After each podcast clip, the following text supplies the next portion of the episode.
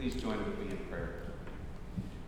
Gracious and loving God, give me now the eye of the eagle so that I may see clearly into the hopes, the joys, and the sorrows of your people. Weave my hand to the gospel plow and tie my tongue to truth.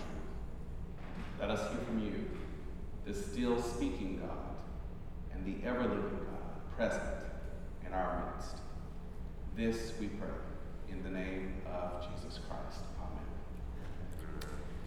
Well, this week is kind of an interesting week in terms of scriptures for us. The first one suggests that maybe we should all become vegetarians. Uh, but uh, that is not what I'm going to preach about, and nor do I encourage you to uh, take up that unless God is calling you to um, do so. Uh, that scripture is actually more about identity how we behave as Christians and if our behavior will actually cause someone else to stumble. Then the second scripture is about Jesus casting out an unclean spirit, a demon. And when I read both of these, I said, Lord, what am I going to preach about? Being a vegetarian or casting out demons?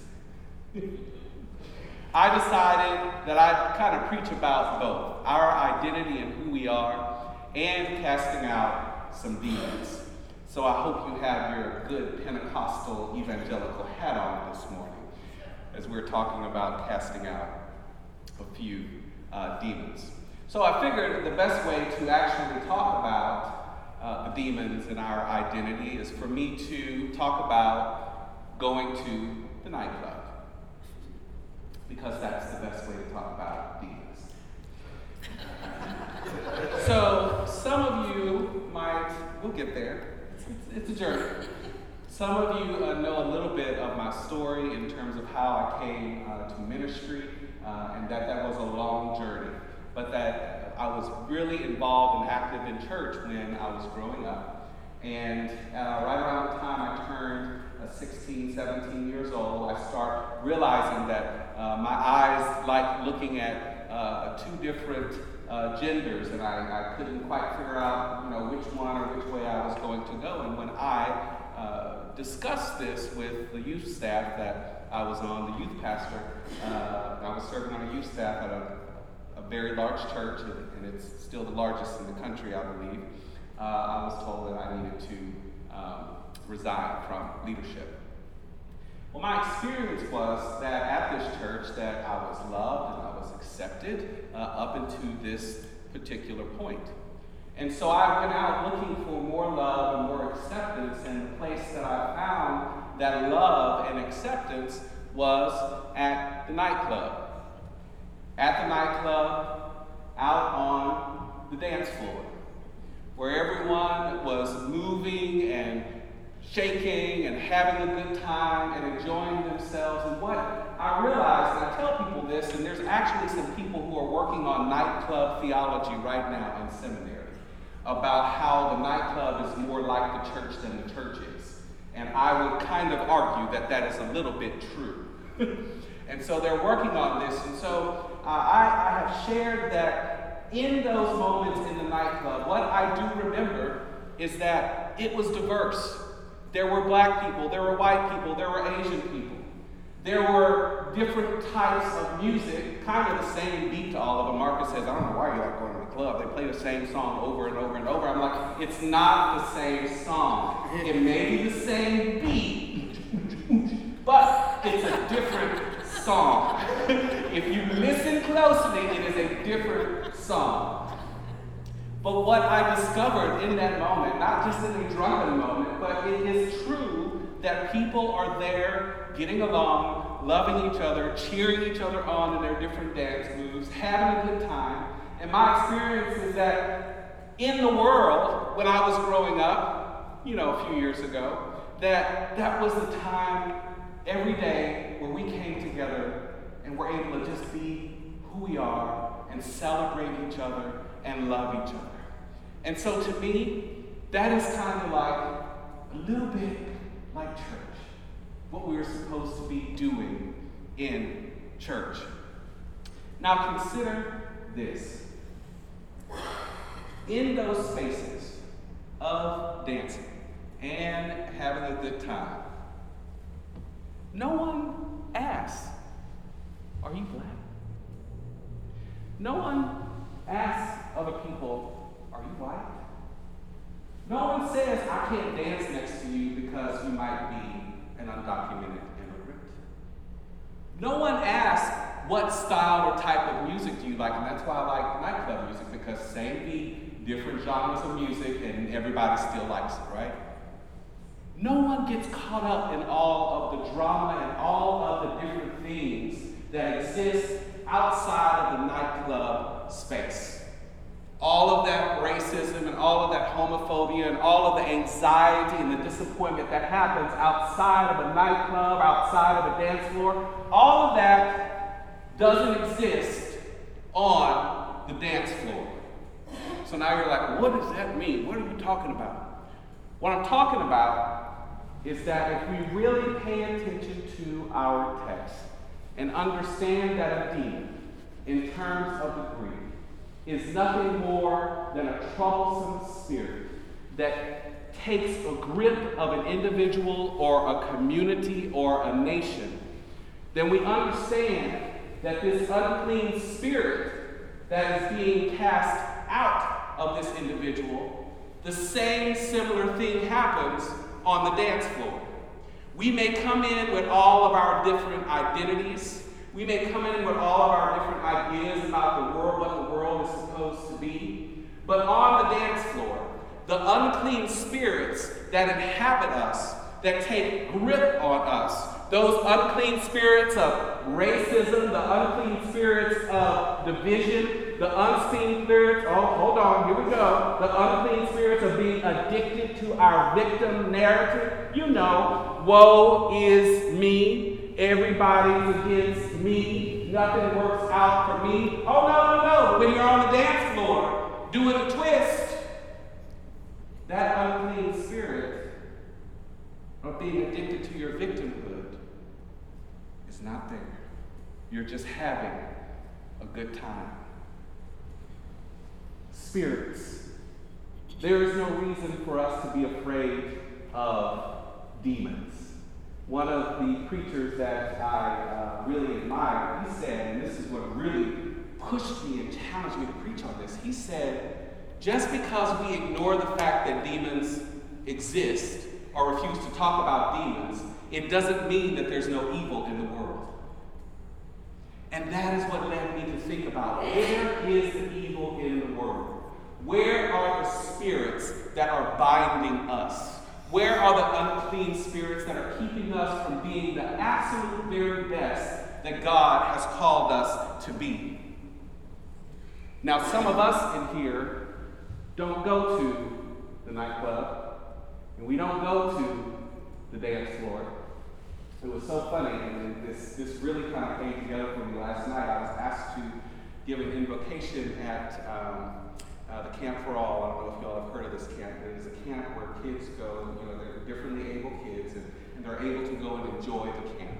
It's really great. Great mission. They raised a lot of money. Uh, it, it, was a good time. But uh, so we, we, one of my friends that was putting on this uh, gala, she said, well, call some of your friends and see if they might want to come up. It's a great band tonight, you know.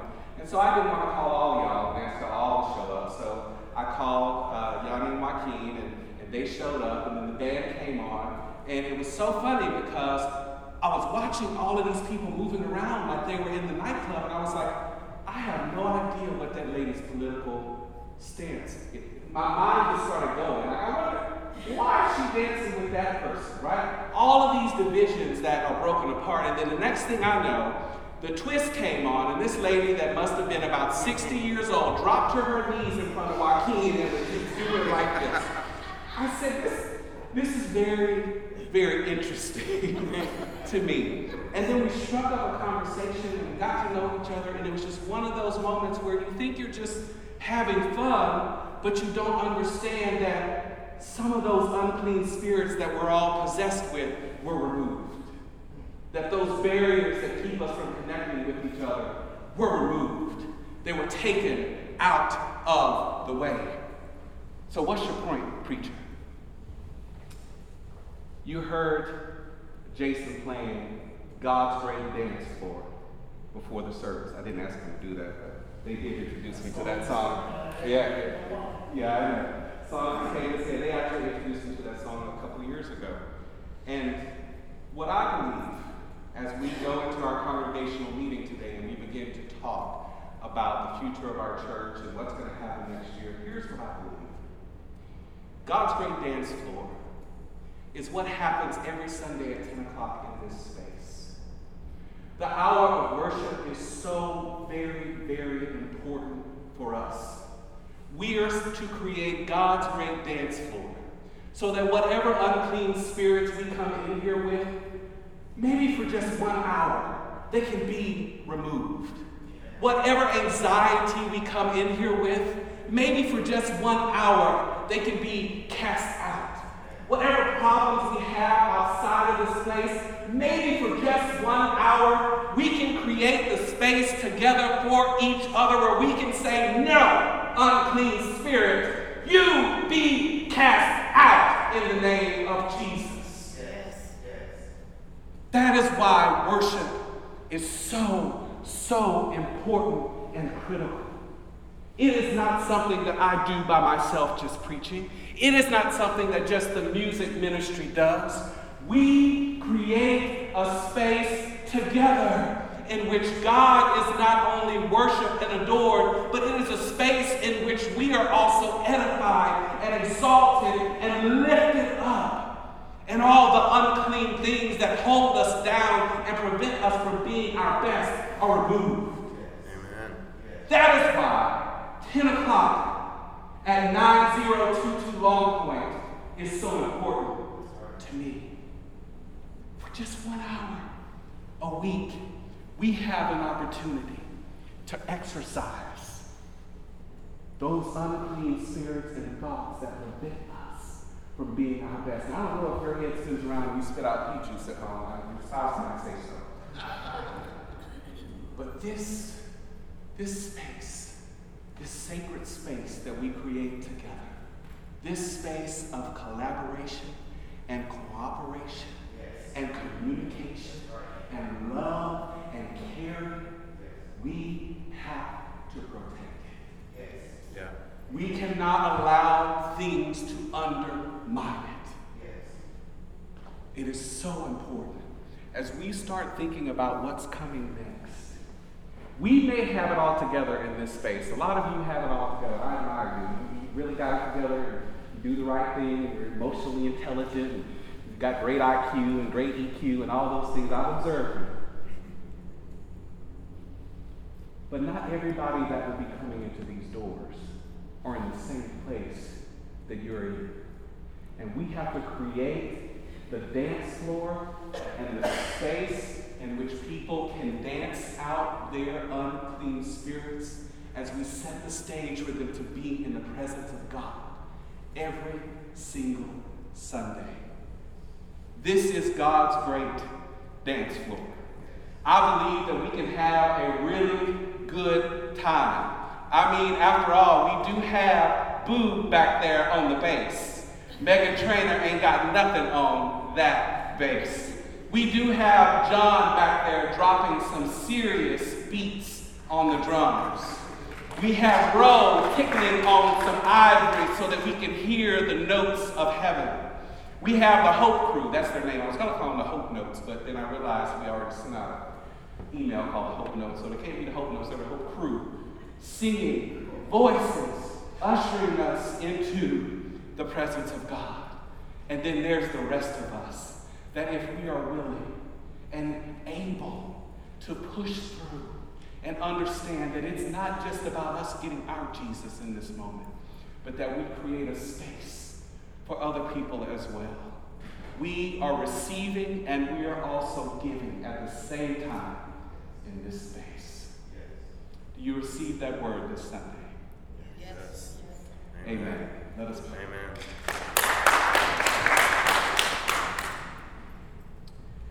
God, thank you so much for our wonderful church. Thank you for your great dance floor. Thank you for your your love. Help us to create a space in which those spirits and things that undermine our greater good, that we are able to cast them out. We are not afraid of demons because we see a demon, a spirit as it is in the Greek, as something that takes a hold of us and prevents us from being our very best as individuals, as a community, as a nation. Root our identity in you so that we won't cause other people to fail, as Susan read in Corinthians. Root our identity and truth in you. Help us to create your great dance floor here on earth and here in this space. This we pray in the name of Jesus Christ. Amen.